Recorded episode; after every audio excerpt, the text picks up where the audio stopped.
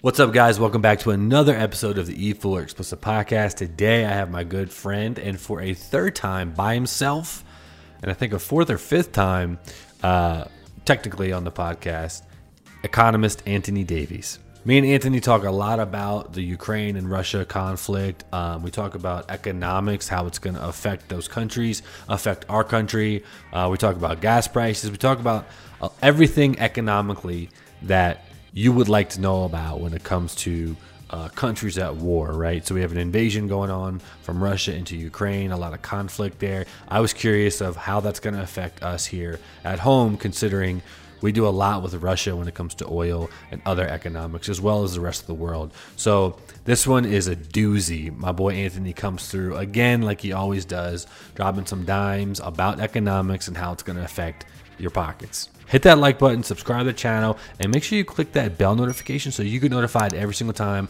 my face comes on the screen or in your ears, however you're listening or watching. And enjoy this episode with economist Antony Davies on the E4 Explicit Podcast. We'll see you next time. Peace out. This episode of the E4 Explicit Podcast is brought to you by Bravo Concealment. Bravo Concealment is known for some of the best high quality and concealable holsters on the market. Located in the great state of Texas, they offer free shipping and unlimited lifetime warranty on all of their products, and a 30 day money back guarantee if you don't like the product. I've been using Bravo concealment for my gun holsters ever since I got into guns, and the quality is by far, bar none, the top notch in the entire industry that I've seen. And right now, they're doing a buy one, get one free plus free shipping, the 30 day money back guarantee, and a lifetime warranty. On top of that, you, my friends, will get 10% off of any product of any purchase on their website by using explicit10. Use the code explicit10 and you'll get 10% off your entire purchase from bravoconcealment.com. What's up, guys? Welcome back to another episode of the E4 Explicit Podcast. I'm Corey, and today we have for now, I think, third time by yourself, second time that you, you you've done two with James Harrigan. So really, this is your fifth time on. Um, thank I'm you. much more interesting without James. Oh yeah, yeah. This is yeah. No, well, I'm not gonna. I'll let you make fun of James. I'm not gonna go there. Um, but Antony Davies, economist, thank you again for coming on the podcast. I really appreciate it. My pleasure. Thanks for having me, Corey. Absolutely. If you can just give uh, everybody a quick a quick synopsis of your background and, and stuff like that, that would be great. I'm Antony Davies, Associate Professor of Economics at Duquesne University and the Milton Friedman Distinguished Fellow at the Foundation for Economic Education. That's lots of words to I was remember. say, that's a that's a mouthful. I'm co-host of the podcast Words and Numbers With James Harrigan. with James Harrigan. Yes.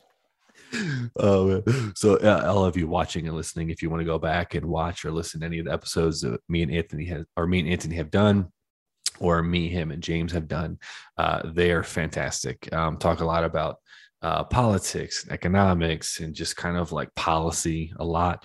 Um, they're both insane with that kind of stuff. Uh, I'm just an idiot, just asking questions. So, um, once again, thank you, Antony, for coming on. And today, I really want to focus uh, what's going our our conversation with what's going on, uh, you know, in the world, mainly with Ukraine and and Russia and other possible conflicts. I know you're not going to have a lot of data on a lot of those things, um, but I would love to hear your opinion on some of those things. But um, a lot of the questions I have geared towards today's conversation are going to be kind of, if they are economic related, they're going to be kind of home base, what's happening in the United States. Um, there's a couple questions that I got from people that they ask me to ask you, which is great, which I haven't done yet before because I typically just kind of go on with the conversation and what ha- what happens happens. But I asked a couple people to ask me some questions. Um, but first off, give me your thoughts on what is happening right now in Russia and in Ukraine and stuff like that. Just you, whether it's personal or data driven, I don't know. What are your thoughts on what's happening right now? Yeah, I, I don't have much of interest to say about the political side of it. Um, you know, my guess is as good as anybody else's there. But I think there's something fascinating going on that people aren't talking enough about. And that is this thought comes from the fact that people have asked me before, do I think that this is, you know, the prelude to World War III? And you have, you know, so many parallels with, you know, this this dictator invading other countries for no apparent reason. Um, but I think the parallels stop there. There is a huge difference between what's going on right now and what precipitated World Wars One and Two. Hmm. And that huge difference is the response of the rest of the world. Hmm. We haven't responded, we, the rest of the world, have not responded militarily. We've responded economically. We've imposed some sanctions, and by sanctions, we, we've in a lot of ways done unprecedented sanctions of not only um, are we not buying exports from from Russia or or selling to them, but all the other major countries have joined in, and uh, we've we've effectively frozen them uh, financially from the rest of the world. So they've been isolated both both in terms of goods and services and in terms of finances. That's that's unprecedented. And, and by that, what I mean is for the rest of the world, for the world as, at large, to take such steps non militarily is astounding. It's as if the human race has finally learned look, there's a better way to deal with rogues like Putin. Mm-hmm. Um, and is it painful for us? Sure, it is. You know, we're paying through the nose for gasoline, and this is particularly hard on on the poor. But in total, the cost to us of waging this, this economic response is going to be a fraction of a fraction of a percent of what the cost would have been to wage a military response. Man, that's fucking great. that's such a good perspective because I just talked to Don Mann, who's a former Navy SEAL, and his mm-hmm. his side of things, and he's very he's a military guy. He's SEAL Team Six, so his perspective was completely different. His was we need to react and we need to do something about it and just basically remove Putin. Um, that that scared me. Me and him had a great conversation about that because China, Iran, Russia, there's just certain countries that if you go to war with them, it's bad for everybody, not just our country yeah. and theirs, right? So yeah. the fact that you're looking at it as an economic uh, way of thinking, obviously you're an economist, but I, I, I like that, and I haven't thought about that yet. I know the sanctions are there, but I, I, don't know the details of them. So maybe you can kind of unpack a little bit of those uh, and kind of like talk about the unprecedented ones that you're talking, they're speaking of. Yeah. so there's a couple things that that are that I would put under the category of of unprecedented. Okay. Uh, one is that you have pretty much all the countries of the world, all the the major countries, with perhaps the exception of China. Um, coming together and saying, yeah, we're, we're going to impose economic sanctions. So we're not going to buy, we're not going to sell uh, from Russia. And that's, of course, painful on our part because Russia has things that we need. Uh, 5% of the world's oil consumption comes from Russia exporting oil. God. So you know, right there, there's a, there's a big hit. They um, they're major exporters of other things, grain and metals and, and woods these sorts of things. So it hurts on our end, but also hurts on their end because they can't buy things that they need. That um, imposes hardship on them. Um, also, uh, it makes it harder for them to get hold of things that they need to run their war machine. So that's that's one thing. There's the, the coming together of so many countries uh, in in these economic sanctions. The other thing is the style of sanction. It's not just goods and services, it's financial markets. So the Russians have had their their uh, foreign uh, banks, uh, foreign accounts frozen.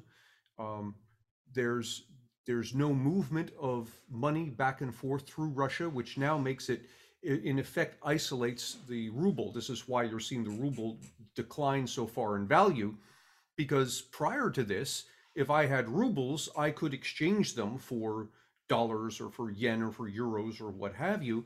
And so the euros were valuable to me, not just in that I could buy something in Russia in the rubles, but I could also convert to these other currencies. Well, now that's been shut off.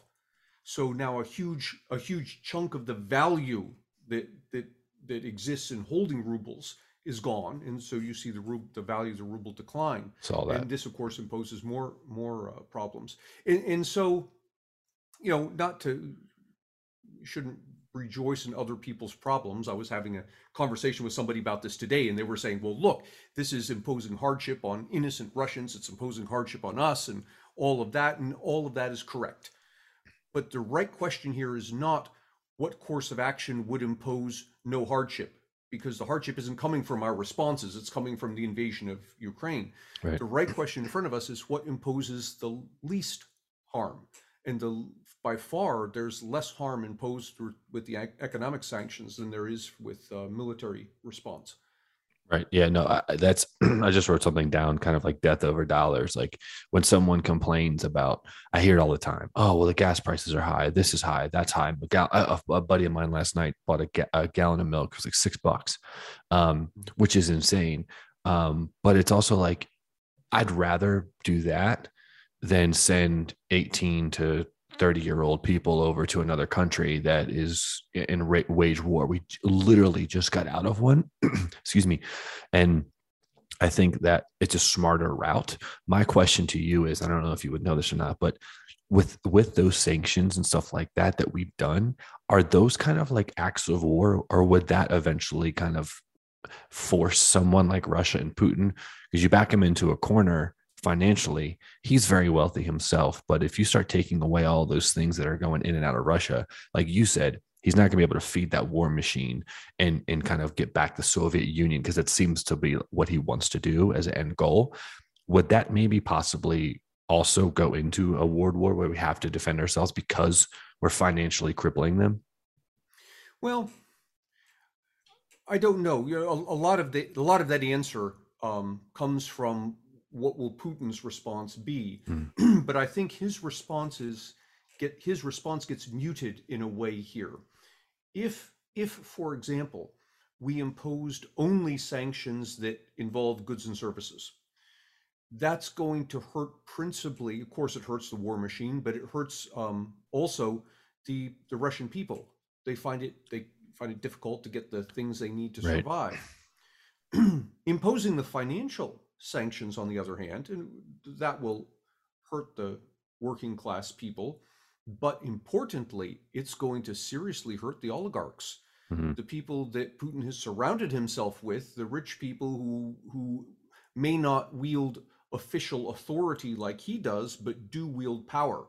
Right. And so, you know, imagine imagine in the United States if something happened that that caused uh, simultaneously Jeff Bezos, Warren Buffett, Bill Gates, and name others uh, to lose ninety percent of their wealth. Imagine what kind of pressure they'd be putting on the government right now to stop whatever that is that's that's, That's true. happening. And so too with him. That's true. That's a good point. And I, I've I've seen a lot of reports actually coming out of like people around him are even like, look, like we got to stop this, or like, what's your end goal here? Because it's it's unclear to me what his end goal is, anyways. Like, is it is it to gather the Soviet Union back together? Do you want to be like a Lenin or a Stalin and be remembered for something like that? Like, what is your end goal here? Um, I I just don't know. Yeah, this is this is more a question for my colleague James Harrigan of course. than, than I, but I, I can I can hypothesize at least something, and that is that Ukraine was um, was looking to become a member of NATO, hmm and if that if you can if Ukraine had become had been successful in becoming a member of NATO, you've got a large a large country right on your back doorstep. Uh, they share a border with with Russia. Right. It's now uh, NATO. And if you want to th- imagine what that looks like, go back in the United States to the day of days of the Cuban Missile Crisis, when it was exactly this scenario, only played out in reverse. Hmm. That the Russians established a satellite uh, country 90 miles off the coast of Florida. Yep. And what did we do? We imposed, you know, sanctions and tried to, to, to push the Russians out of uh, Cuba. It came very close to actually being the start of World War III. Thank God, uh, cooler heads prevailed. But in in some sense, I'm not saying I agree with Putin, but I can see some motivation there that's analogous to the motivation in this country uh, during the Cuban Missile Crisis. Right. Yeah. That, that's it. Reminded me of that as well. I, I obviously don't remember that. I wasn't around, but um, hearing hearing the other generations talk about it uh, and, and knowing about it is is it seems very similar. And honestly, thank God Ukraine wasn't in NATO because if they were and Russia invaded, we would 100% be in World War Three right now because we would all have to defend them.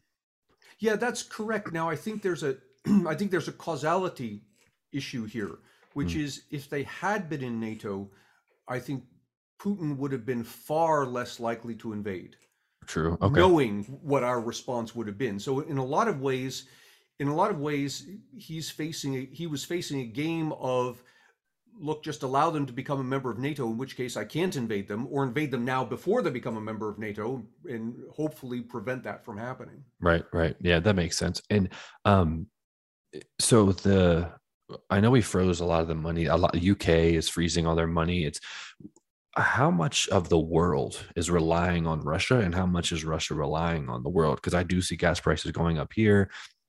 I know we get a lot of the crude oil from there. I think I just saw today it's like $140 a gallon right now. Mhm.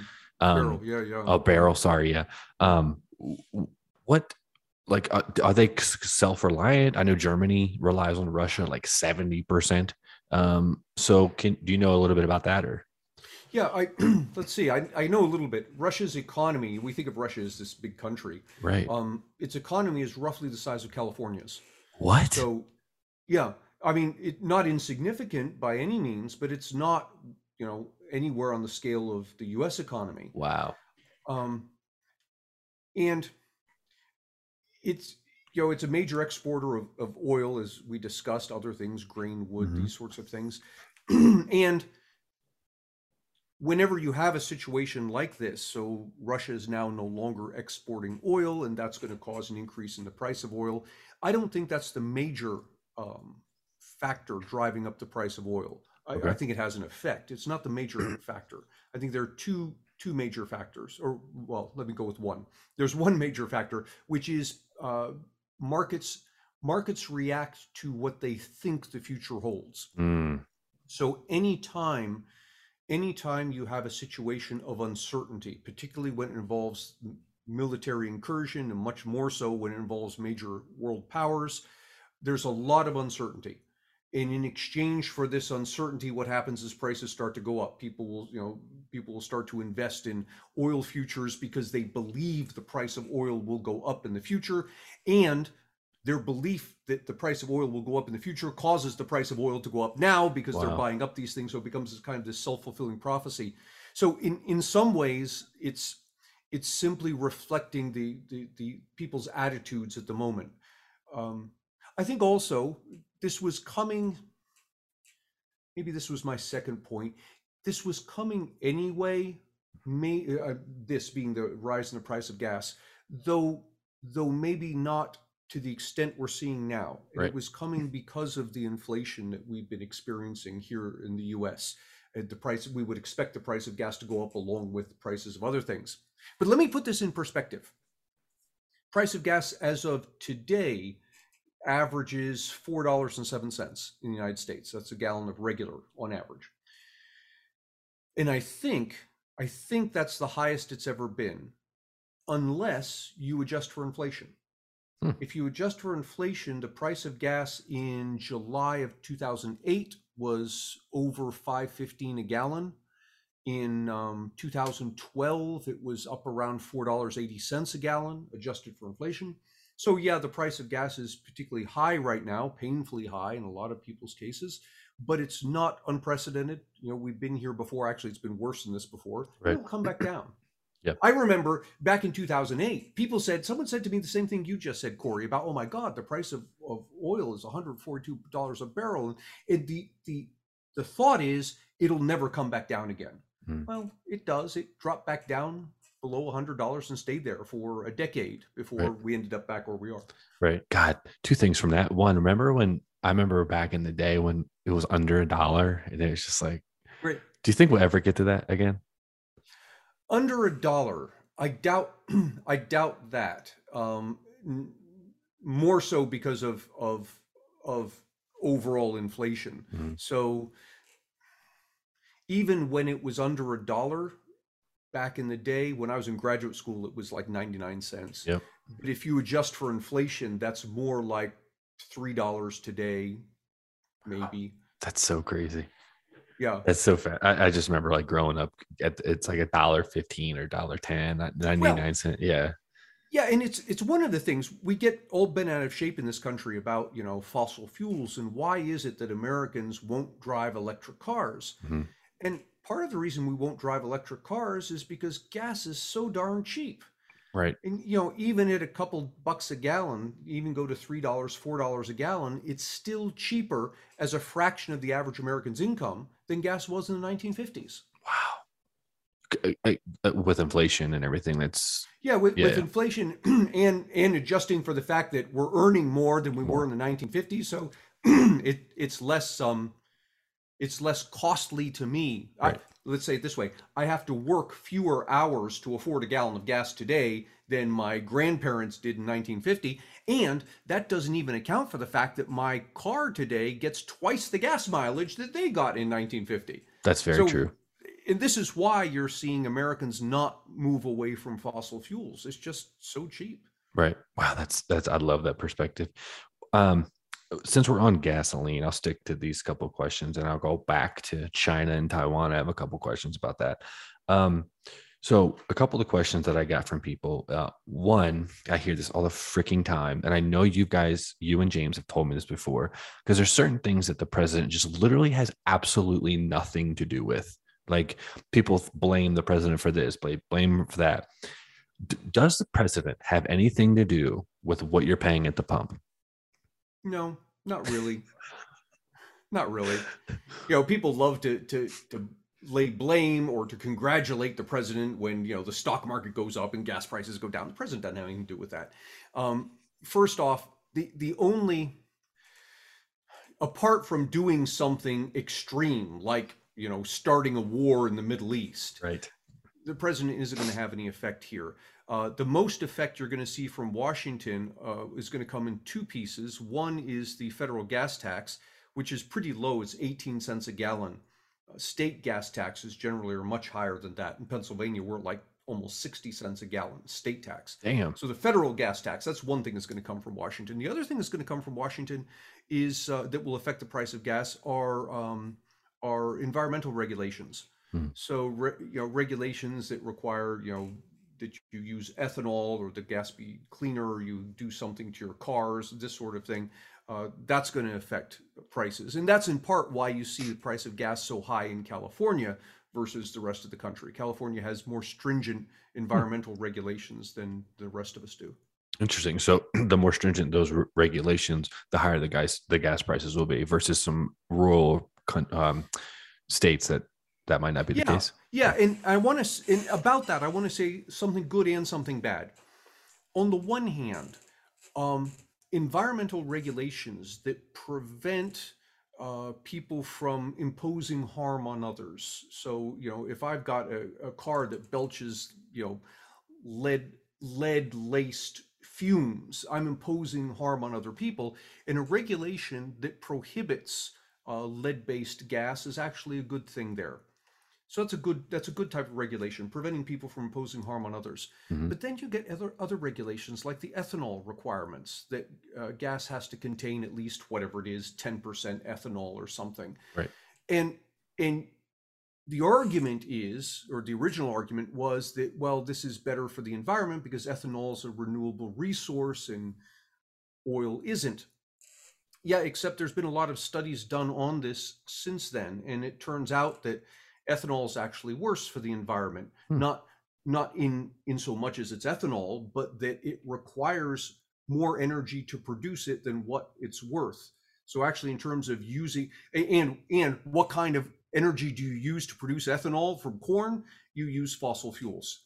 So we're actually using more fossil fuels to produce the ethanol than what we'd be consuming if we just got rid of the ethanol and put the fossil fuels directly into our gas tanks. Right. So that, that's that's one thing, and and the ethanol requirements persist. They came into effect when I was, good lord, like in high school. So they've been around for like thirty years or Wow. plus. The reason they persist is because they become a cash cow for um, for farmers, Right. farmers who grow corn, right? Because all of a sudden there's this there's this guaranteed market for your corn now because of the ethanol because it's required in the gas tanks Right. and the farmers then are going to support the politicians who are in favor of ethanol so all of a sudden now the politicians can make some hay with ethanol And this is an example of a bad regulation. It's a regulation that's imposing costs not because it's preventing people from imposing harm on each other, but just because somebody's making some economic profit out of this. Right, right. Okay. That's a good way to put it. The the so why don't we just go nuclear? I know we had a couple spills Yeah. throughout the world, but isn't nuclear more isn't it more efficient? Isn't it cleaner? It's just a scary thing, right? Yeah, that, my understanding, and again, this is my understanding, so take it for what it's worth, is that is that nuclear is yeah, it's not it's not um riskless, but that's the wrong question. There is Hmm. no riskless energy source. The right question is how risky is it compared to alternatives? And people say, well, you know, you, you have a meltdown and something like happened in Fukushima. Uh, yeah, that can happen uh, from time to time. Evidence suggests it happens very infrequently. In fact, evidence suggests it happens far less frequently than um, oil tankers spilling their loads and, and polluting the environment. And so true. now you, you've got this trade-off here. So I, I think, uh, particularly since you, Americans have been out of the nuclear business for 30 some years, Yep. maybe more. And while we've been out of the nuclear business, the rest of the world has figured out how to do it much more safely than it was done in the past. And I think a lot of the problems that we have um, today with fossil fuels are a direct result of environmentalists. Hmm. That is, the environmentalists of 30, 40 years ago put a stop to nuclear. And in putting a stop to nuclear in this country, it forced us down the path, path of fossil fuel. And now we have greenhouse problems. And the environmentalists saying, well, we need to care more about the environment. Why are we uh, emitting all this greenhouse gas? Right. To which I say, hang on, it's because of you, the environmentalist. No, that's so true. I have noticed it's it's funny you put it that way of like we stop with nuclear, but the rest of the world just figured a a much safer way to do it. Yeah. Um, and I think it was it it's going to take us a long time if we ever get to that. I don't even know if we ever would, but I see a lot of other countries using nuclear, and it's it's they're doing very well with it. So Yeah, I think France, for example, generates 70% of its power by nuclear. that's crazy. what interests me is um and, and you keep seeing news about this um advances in fusion Right. and fusion is doesn't produce the first off it produces more power than nuclear fission um, but it doesn't it does not produce the radioactive waste that nuclear fission produces wow. so when fusion finally becomes commercially viable i think that's going to replace everything Really? Yeah. What does what does that world look like? that world looks like you know zero um, gas emissions Wow. um, everything running on on electric is also interestingly going to um, dramatically alter places like uh, uh, the Sahara, places like the Los Angeles area, places like the Middle East, where water is particularly scarce. With fusion power, you can desalinate at very low cost, and you'll have all the fresh water you want. Damn. What, why are we doing that right now? Well, it, it's a technological thing. At, at the Okay. moment, the science just is, isn't that advanced. Now, I say isn't that advanced. It's getting to the point now where it's scientists are able to sustain fusion reactions in the laboratory, which is the first step to you know they can make it work. Yeah. Now, can you make it work at a commercially viable Yeah, price? Scaling that. Yeah, Right, yes. yeah, Yeah, that's gonna be all right. Well, hopefully in our lifetime. Hopefully, although interestingly, there will be a um, possibly a new environmental question arise, and that is, what do we do about the trees? Because if you're going to be producing all of this power like we're describing, Mhm. it's got to be transmitted over power lines, which means all of a sudden we're going to have to be cutting down lots of trees to run these power lines that you know that we currently don't have Right. unless you're going to do something like put a fusion reactor in every neighborhood and i don't know because again once the technology emerges the technology may actually emerge down that path but Right. i i don't know we'll wait and see I have a bunch of holsters from Bravo, and one of them is the inside the waistband holster. So this goes inside the waistband if you want to conceal carry. Also, swap it out here outside the waistband. So this outside the waistband is actually like hella thin, and you can see kind of like how how close to the body it can get. You could take this on the range. Um, you, you can probably conceal this and comfortably do it with you know a hoodie over top or whatever. If you want to open carry, um, it's up to you. They also send out mag pouches, right? So you can throw in an extra mag. You're going to the range. You don't have to unload and reload every single time. You got a little uh, little hollow point moment. They come in handy if you're on the range, like I said, or if you can still carry and you're one of those people that are gotta have a lot of mags or whatever. Um, you know, whatever whatever your cup of tea is.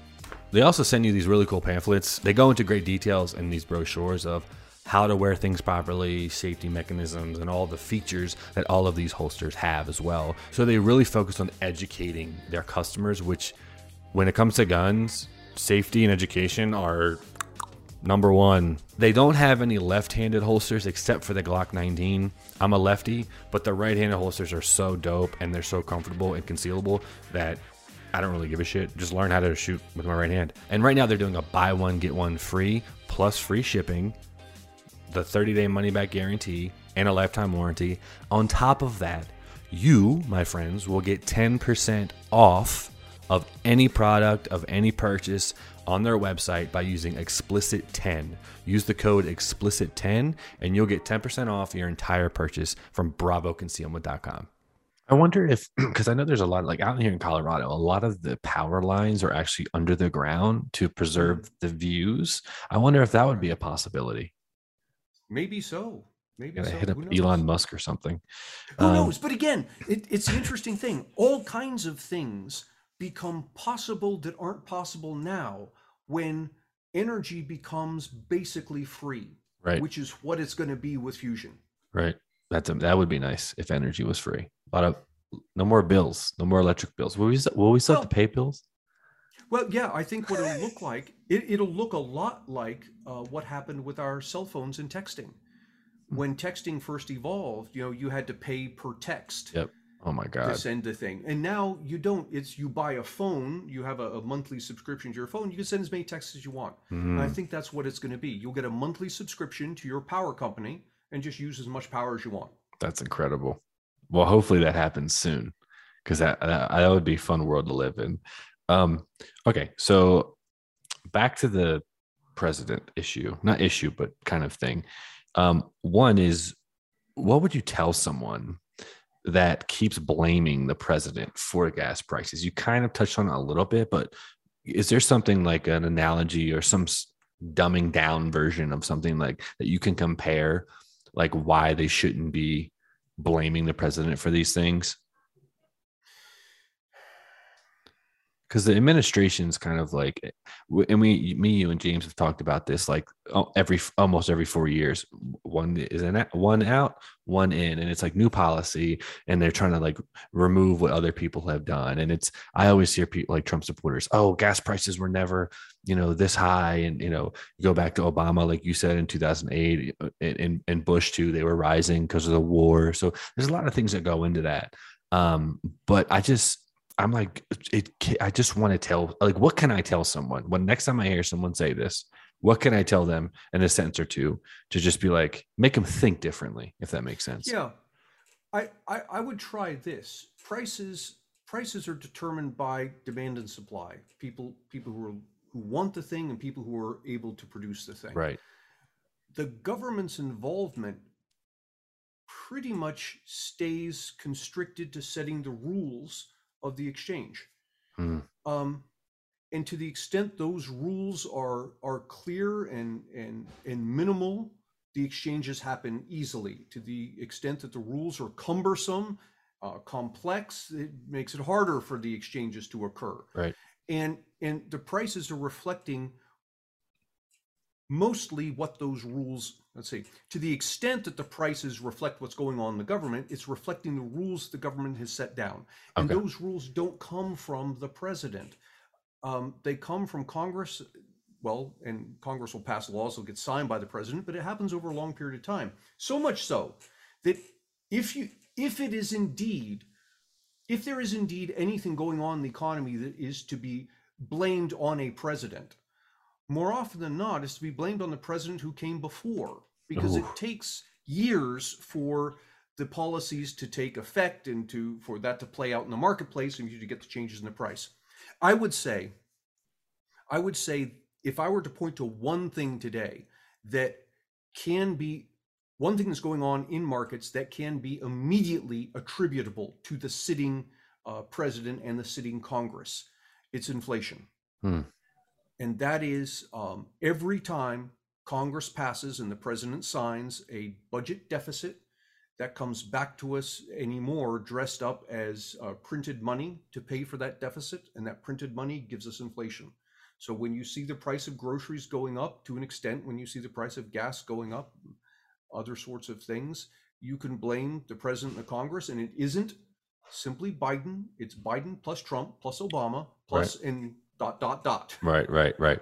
Okay, yeah, you said something earlier, like the the the, which I never thought of, like when the gas prices and stuff go or any price goes up like these are kind of like predictions of like the market reflecting on what they think is going to happen right so that's a good insight because i think a lot of people are so stuck in like oh this is happening right now versus like well no this is the market reacting to a potential maybe world war that they're anticipating so they're going to jack up everything and eventually it will go down but I like I like that that way of thinking of it's more of a prediction than it is like a sure thing.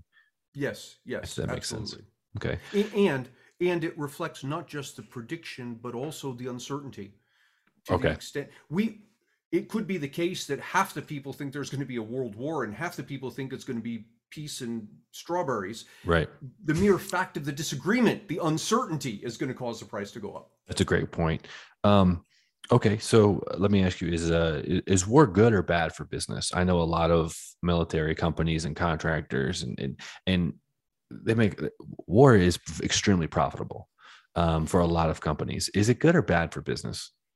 It's like war is a lot like ethanol in that way. Okay, it's good for some, but it's bad for people in general. Right. So you know, it's good for the Raytheons. It's good for Boeing. It's good for you know the, the companies that provide uh, supplies to the military. Right. It's bad for the rest of us.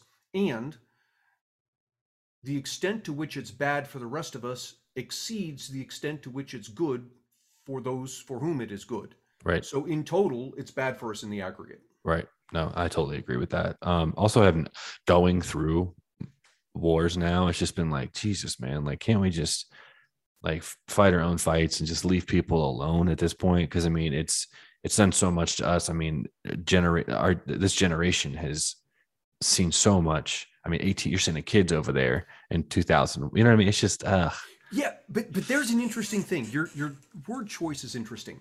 This mm. generation has seen so much. I agree with you. It has seen so much.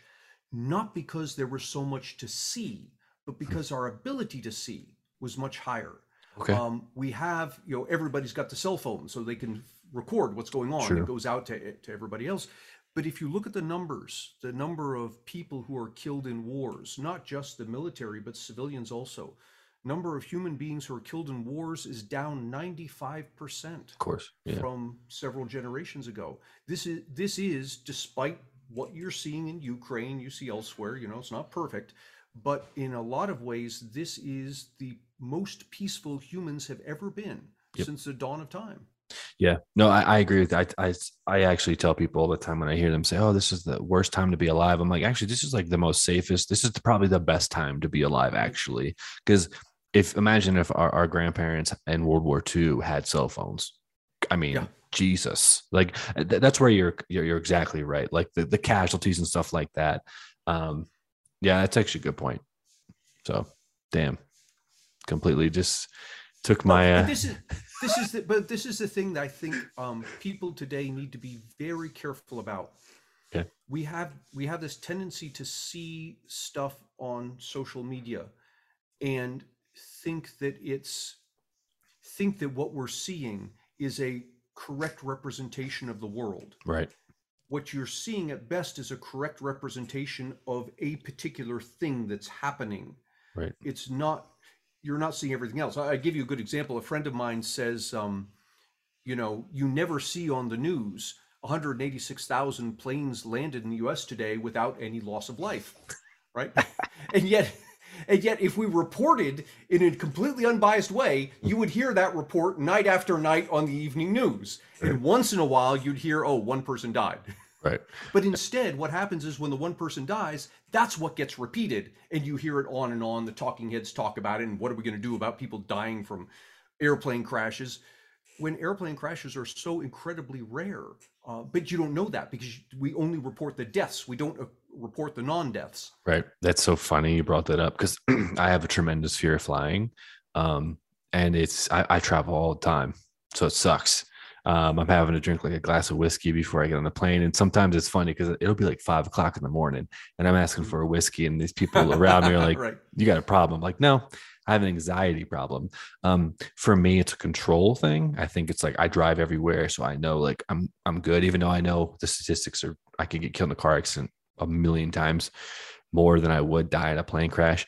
But it's funny because I that's what I hate, and I think that's that's what happens. That's why I've I've generated this anxiety with flying is because all you when you do hear about those things that's all you hear i didn't mm-hmm. know that a hundred and whatever hundred thousand planes land every day like that would make me feel good yeah, and, and safe right. to fly but that doesn't sell yeah right. right it doesn't sell right you made a good point last time i talked to you about like um you told people to not listen and watch you know obviously don't believe everything you see on social media because those algorithms are putting stuff in front of you that you know is is is not always accurate or happening. I know that just recently, uh, Zelensky, the um, the president of Ukraine, there was a huge article going around because he had like a vest on and like all the stuff, and it was this photo of him, like kind of like on the front lines, and people were promoting it like, oh, he's on the he's on the you know they were shitting on Biden. They were like, oh, he, this guy is front lines. This photo was from like last year. Mm-hmm. It wasn't current, right. but no one was reading the article they were just commenting and sharing so it went viral which is it's a good thing like he's definitely uh, kudos to him he's a fantastic president he's doing what he can but it was just funny because i'm like damn like if you actually read the article it literally says this photo is from last year so it's just they're using it as almost clickbait to make you th- think something and that's what scares me the most about this particular conflict because I don't know what's really happening. I don't know what's true. I don't know what's false. I mean, I'm hearing reports of, uh, you know, Russia saying, "Oh, we're not doing anything with civilians," and then I see a woman get ran over in her car by a tank, and I'm like, "Am I seeing this because the algorithm is this an old? Is this even true? Is this real?" So. What are your thoughts on social media? Uh, you know, when it comes to this kind of stuff. Yeah, I I think there's a lot there's a lot less lying on social media um, you know, the the the photoshopping of right, right pictures or adjusting the video or whatever it is. I think not to say there isn't any, but I think there's a lot less of that, and that doesn't bother me. Okay. What bothers me that there's a lot of is is people showing things that are true, but they're only part of the truth. Uh. And and so you see this thing and you say, well, I should believe that because it's true. Yes, you should believe it. It is true.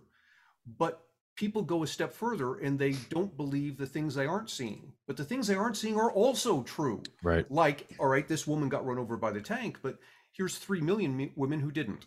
Right. We don't see that, we just see the one. And and right. so we fixate we we walk away with it has the same effect as lying without lying Right. maybe you call it a lie by omission rather right. than a lie by commission. Right. No, I love that. I've, I've seen examples of that in the media where they show a photo of one angle, and let's say it's like a cop right. looking like he's like hitting this person, and then you move the angle, and he's actually like assisting them and helping them, right, but that's the angle that the news decided to use because it fit their uh what they wanted to push. Yeah. Yeah. Exactly. Yeah, that's a good way to put it. It doesn't it doesn't it's it's truthful. It may be truthful but it's not the full truth you know because and then i see reports of you know russians not wanting to fight. The soldiers on the ground are going into ukrainian homes asking for food food and the ukrainians are helping them. And it's just like I, am seeing reports of them damaging their tanks so they, they can't make it into kiev that you know it's just like jesus christ man. Like it's like i don't know what to believe. And it's kind of it's funny man because it's like america's like on this island. We're just kind of like chilling. We don't really have any conflict. There's and you got Ukraine. That's just like people are trying to flee their country so they don't get killed. Um, I don't know. It's yeah, interesting. as you talk about that, it reminds me of something interesting I've been noticing. Um, and that is, unlike with other wars, it seems to be the case that people aren't mad at the Russians. Hmm. You, know, think about World War II. It was the Germans, and the Yeah, Germans yeah. were doing this horrible thing. Sure. But it seems to be the case that that that people aren't directing their anger at the Russian people. It's specifically Putin. Uh, yep. And what that tells me, that I think is excellent news on, on a number of fronts, but one of them is uh, good news for the aftermath. Because when this is all over, there's not going to be some sense of, of we have to exact retribution from the Russian people, because it's not the Russian people, it's Putin. And I Right. think we understand that, at least for the moment. Right. That's a great point because there's a huge difference from like the Germans and the Holocaust. Even today, when someone says they're German, if I meet them, immediately my brain goes to the Holocaust and Hitler. And I wasn't even around for that stuff. But that's, I think, because like you're saying, the aftermath of that is every German was it was blank, you know, pick up right, right. nasty name um, because they all somewhat had a hand in what happened. Um, but I think that's a great point because I'm seeing the same thing where actual Russians, like people are actually praying for Russians. Like they're not like, they're not like, oh, these are terrible people. Like they don't, you know, because Ukrainians and Russians are so close as people anyway. So Yes. it's like, it's like they're fighting themselves. But I agree with you. I'm seeing everything basically pointed to the Kremlin and to pointing to to Putin and, and what he is doing. Um, that's a great point, and and it's it sucks because like we talked about earlier, like the the economics of it, the hardships that's going to happen is like Putin's worth sixty billion dollars. Like he's never going to have to fight for anything, but his people are are really suffering, and it's kind of like when do we all kind of step in? And I, I I was going to say this earlier, but it's this what is unprecedented to me is the amount of like the world that's coming together that is all anti-Putin now. I mean, not that Right. they weren't Yeah. before, but now it's extremely clear where everyone stands with not Russia, to your point, but to Putin, if that Right, makes sense. Right. Yeah. Yeah. Yeah. And I think I think that's great. All, all of this, all of this indicates to me that humans have become much more. We've grown up. We've become Right. much more mature where dealing with these conflicts is concerned. Right. No, I agree. And and honestly, like when I first it was kind of the timing thing. Like China's like, hey, can you wait till the Olympics are done and then do your thing? Because we need the viewers. Um, but it's funny because I was when I said earlier, like social media was worrying worrying me because that's all it takes. I think World War One was started because some person got shot on a bridge. Uh, it was like an accident, miscommunication. World War Two, we were like, we kind of, you know, inserted ourselves because we we needed to handle business. But like, I was worried like something was going to happen on social media that was going to trigger something that wasn't true or wasn't all the way true. But I, I, I think your point of like us growing up, I've seen that across the board. It seems like everybody is on the same page when it comes to what the hell's happening with this mm-hmm. invasion. That, to your point, the aftermath is not going to be on Russia. It's going to be on Putin. What do you think is going to happen to him? Do you think that he's going to be pushed out? I mean, can he even be pushed out? Yeah, I don't know. I, I don't know what what happens next. That goes beyond my my expertise. Right. But I think one thing that one thing that interested me, and, and what I'm about to say might be, I'm fully prepared that this was simply coincidence. Okay.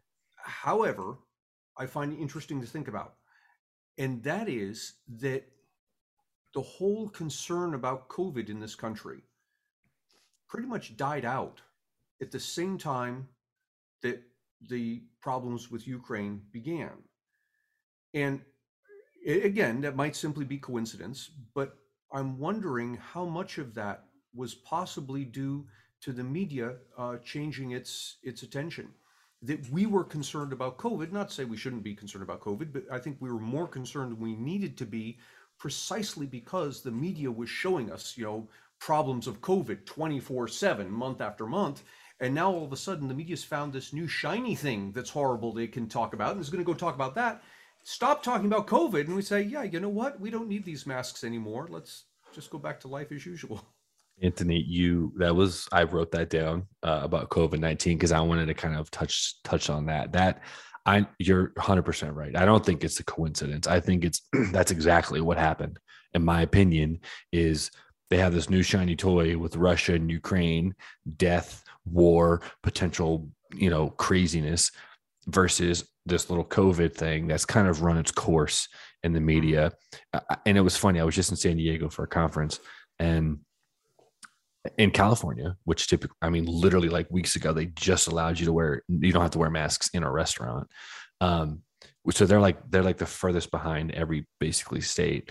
And um, it's funny because I'm, while I was there, I was like, as this Ukrainian stuff was happening, it was like a, I felt a shift and us mm. not giving a fuck basically right, like right, it was like yeah. oh covid schmovid it was like oh it's kind of over you know they started to really loosen things up within days of this happening and i think you're exactly right it's majority because the news isn't bombarding us every day with deaths and, uh, and honestly i've seen nothing but positive things about covid in the news recently of deaths going down infection rates going down there's not a new variant uh, conveniently. Right. There's it's because it's probably not going to sell like a video of a woman getting ran over by a tank would. Right. Exactly. Yeah. Yeah. You know, and it, it, it's sad, but honestly, it's like, all right, well, I'm kind of relieved because it's I'm not even going to get my booster now because I'm I mm. felt almost like the media was like, get your booster, get, and I'm like, I'm good now. I travel all the time. I haven't gotten it yet, um, and, and I, I'm lucky enough to, you know, obviously not going would be healthy, but it's just like, you know, and, and obviously people aren't always that lucky, but you couldn't be more right. I think that's exactly what happened is this is a new shiny toy and it's is COVID's not sexy anymore. Right. So and, and I hope I hope that one of the things that happens here is that is that people, we viewers, grow up a bit.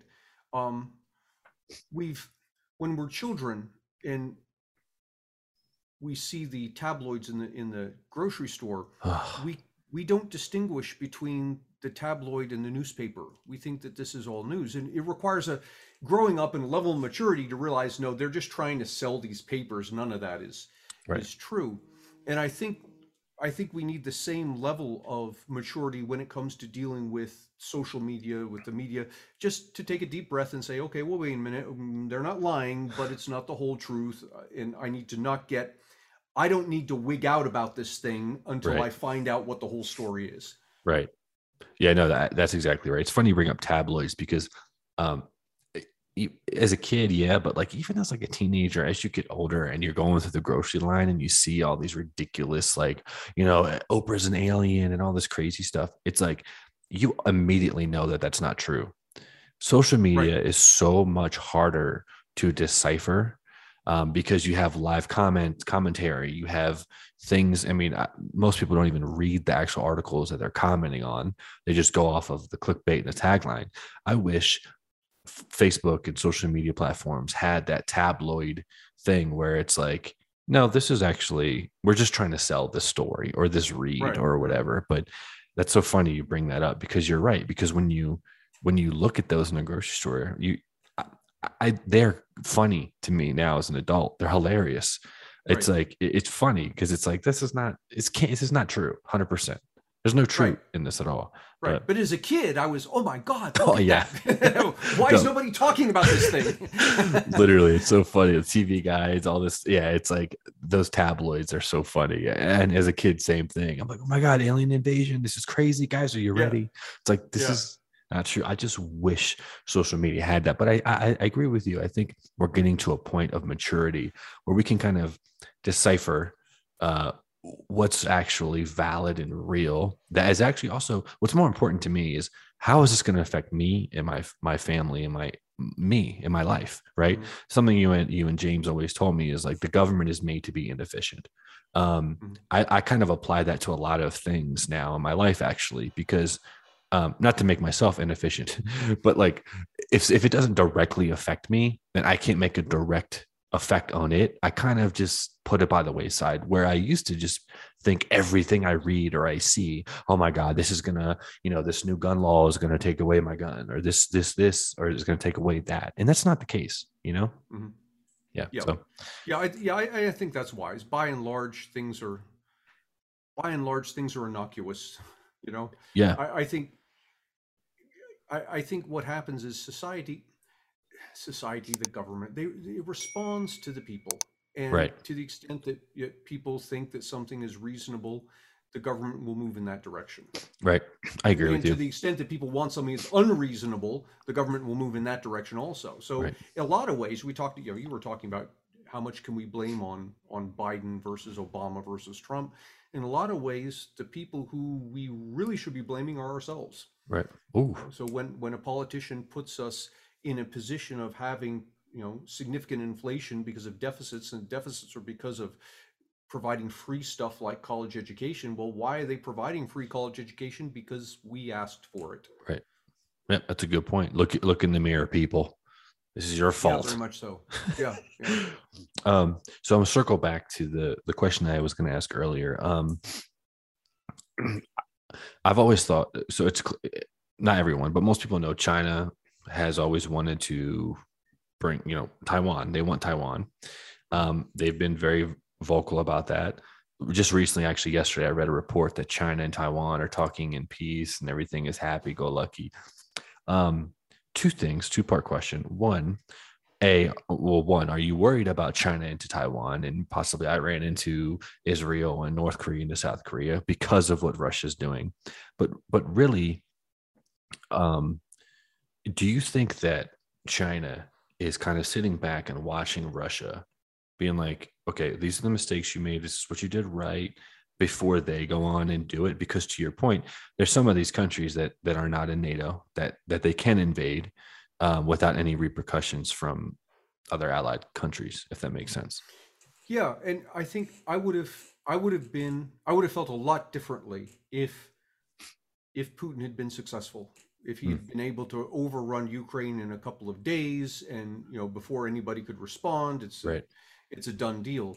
I would have been much more concerned about Taiwan in that instance. Okay. Um, much less so now. Um, what are the Chinese seeing? They're seeing um, Putin attempted this uh, this uh, takeover. He was unsuccessful, and more than that, the entire world united against him uh, in in this unique way of of imposing economic and financial uh, sanctions. And so I I think the Chinese will. I think the Chinese are less likely to to attempt something with Taiwan, given what's happened with Ukraine. That's Right. my armchair theory. No, that that's a great point actually. Um, because that makes sense. Because China is very, uh, they're always concerned and worried about what I think the world thinks about them, for sure. Because they want to be looked at as this huge superpower and all this stuff. It's like that. Like right now, Putin looks like a complete idiot, to be honest with you, because he went tried to invade a country that he thought he was going to steamroll. It's been completely unsuccessful. Yes, they're making, you know, more uh, you know they're pushing further in for sure but it's not as easy as he thought it would be and I, I- that's a great point actually to think of kind of like rest assured that like you know china's looking at this saying like okay maybe this isn't a good idea because of the potential unsuccessful uh possibility of of that happening to taiwan. But it's it's interesting uh, perspective. I like that. That's good. Um let's see here. So those are actually all the questions i have. Um but do you have anything that you would like to talk about um, that I could drop some knowledge on? I'm just joking. I have literally nothing good to say. Um, but yeah, is there anything else that you would like to kind of cover or anything like that? I don't. I don't think so. Um, yeah, I don't think I have anything else interesting to say. This. Is, I mean, to the extent that what I did say was interesting, I don't know. Oh no, it was interesting, and a lot of these clips are going to do very well on TikTok. I promise you that. Um, well, then I'll leave it at that. But Antony, once again, thank you so much for coming on, and kind of uh, that's why I like talking to, to people like you as well because you look at things so differently, um, not just like in an emotional way. Because a lot of people nowadays are so emotional with their decision making and their thinking. You kind of bring me and my listeners and watchers down to like a perspective that's like more logical. I think so. I really appreciate that. My pleasure, Corey. Thanks for having me. Absolutely. Where can people find you, Antony? And you can plug your books and your podcast and all that stuff. You could find our podcast, Words and Numbers, on all the podcast players. And if you want to read more about uh, our thoughts, mine and James Harrigan's, on stuff like this, uh, you can read our book, Cooperation and Coercion, which is available on Amazon and Audible. It is, yes. And I will put all the links in the description below. But Antony, once again, thank you so much for coming on. I really appreciate it. My pleasure. Thanks, Corey. That's another episode for the E4 Explicit podcast. We'll see you next time. Peace out.